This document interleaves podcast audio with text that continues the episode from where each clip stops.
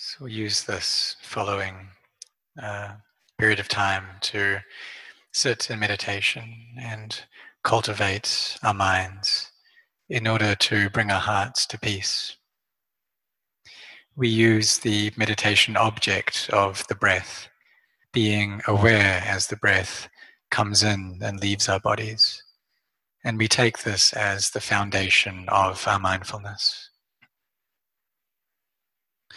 So, this quality of mindfulness, we can also call it right recollection.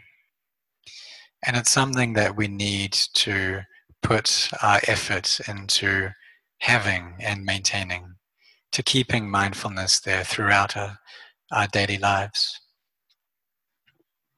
So the day of Visakha Puja is coming up, and that was the day that the Buddha attained enlightenment. And as he did that, he was mindful of his breath. He knew his breath as it came and went until he was able to absorb into the jhanas. He first went into the first jhana, then second, third, up to fourth jhana. His mindfulness was very well, firmly established, and his samadhi was full and complete. He then contemplated into his past lives and could see that this process of birth and death went on without end. It went back, and there was no perceivable beginning to it. He then went on to contemplate into the karma of beings and could see how the beings of samsara are born according to their karma, according to their actions. In the third watch of the night, he was then awakened, and he awakened to the Four Noble Truths of stress, the cause of stress, the uh, stilling of that stress, the escape from it, and the path leading to the end of it. He destroyed the mental defilements that had bound his heart for a very long time. He cut through them through the sharp sword of his wisdom, and no one else was able to do this.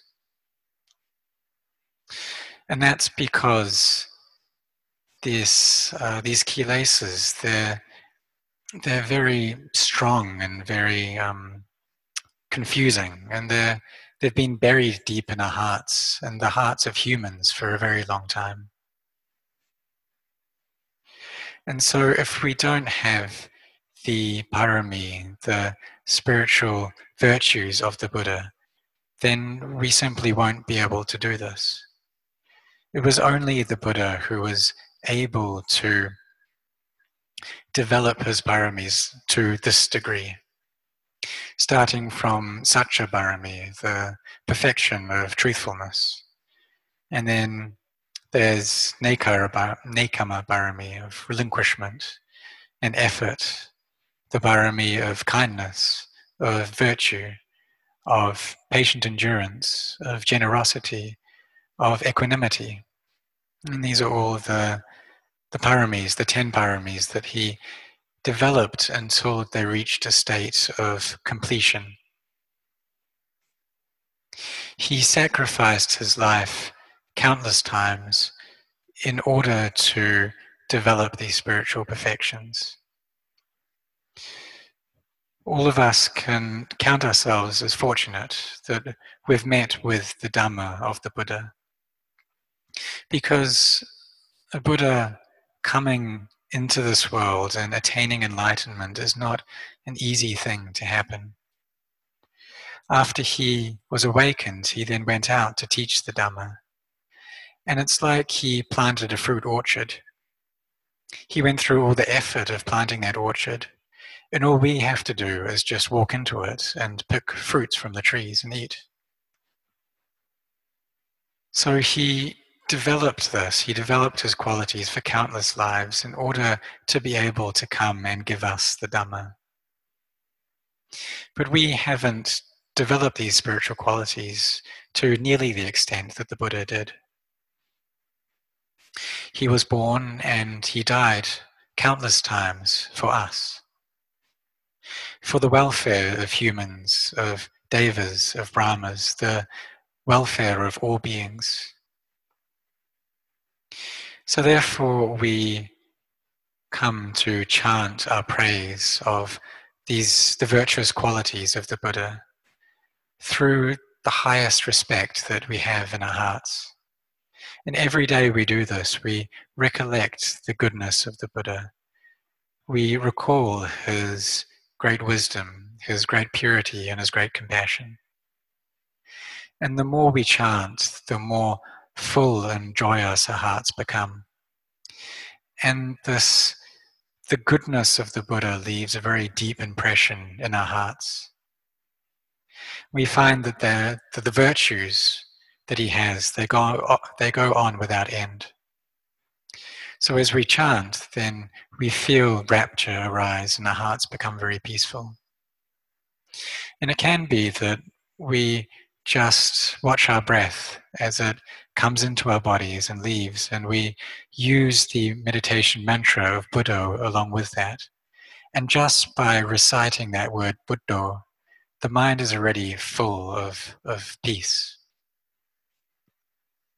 So, just like Anathapindika, the disciple of the Buddha, before he met the Buddha, all it took was for him to just hear the Buddha's name and he felt this very deep joy throughout the entire night. So for us, we chant our recollection of the Buddha and the Buddha's great qualities, and this in turn brings up joyful feelings in our hearts. And maybe then, as we do this, and in a future life, we may hear the name of the Buddha and feel rapture throughout the entire night as well. But it's not necessary for us to wait around for the next Buddha to come because the Dhamma is still here. All we need to do is bring our hearts into peace and then contemplate. We look into the cause of stress, and that cause is clinging and craving. So, therefore, we need to put an effort to bringing our hearts into peace. And this is engaging in the path that will take us to defeating these qualities of clinging and of uh, and of craving. When wisdom arises within, we'll be able to see into the empty nature of the body. We'll see that human bodies, they come from cells. Initially, there was just one cell, and then that reproduced into two cells, and then four cells, and eight cells, and so on. It went on at a very fast rate. In a flash, uh, the, the body kind of grows and it, it develops very quickly until the body kind of forms to the point where consciousness is able to come in. But as soon as the consciousness enters, then it clings to this physical form as being me and mine. But really, it's just a collection of the four elements, or another way you could look at it is just a, a collection of cells. And this is how uh, scientists see it this, this, uh, these days. That if you take apart our bodies, then all you'll find is cells. And can we consider that to be me or mine? It's just emptiness. There's no self there. If we take apart those cells even further, then we'll just see them as being atoms. And if we take those apart, then it's just uh, protons, neutrons, and electrons. It's just empty. So the Buddha attained to arahantship, and he perceived into this nature of emptiness in all conditions that there's no true self within anything that's physical or mental. He became enlightened all through his own efforts. So we should be determined in this life to put forth our effort and cultivate this way of practice, to pay homage to the Buddha through our walking of this path of Sila Samadhi Panya. And one day we will see the Dhamma. And in seeing the Dhamma, then we meet with the Buddha, with the true Buddha in our hearts. So everyone be wholehearted in your efforts.